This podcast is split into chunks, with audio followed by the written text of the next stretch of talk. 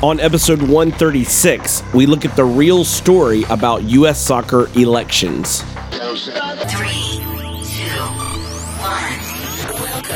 Welcome to another episode of Soccer Works with Daniel Workman, where we take a look at how soccer works in the U.S. and around the world.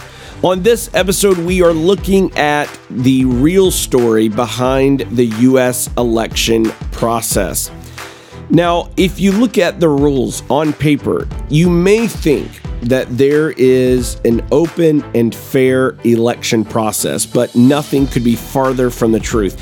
And here's why those who are in power, the status quo, they control the athlete council and they control the professional council. Collectively, that's nearly 46% of the overall vote. Now, you only need 50% plus one to win an election.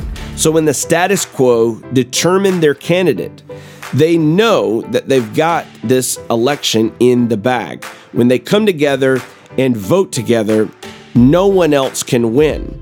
So what they do is they leverage that amount of voting percentage into pressure from state associations and others.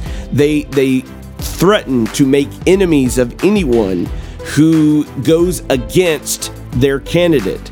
They they do things like threaten to withhold money and events and other things, other opportunities for those state associations in in exchange for going along with status quo. This is why the election process needs to change and more people need to have a voice.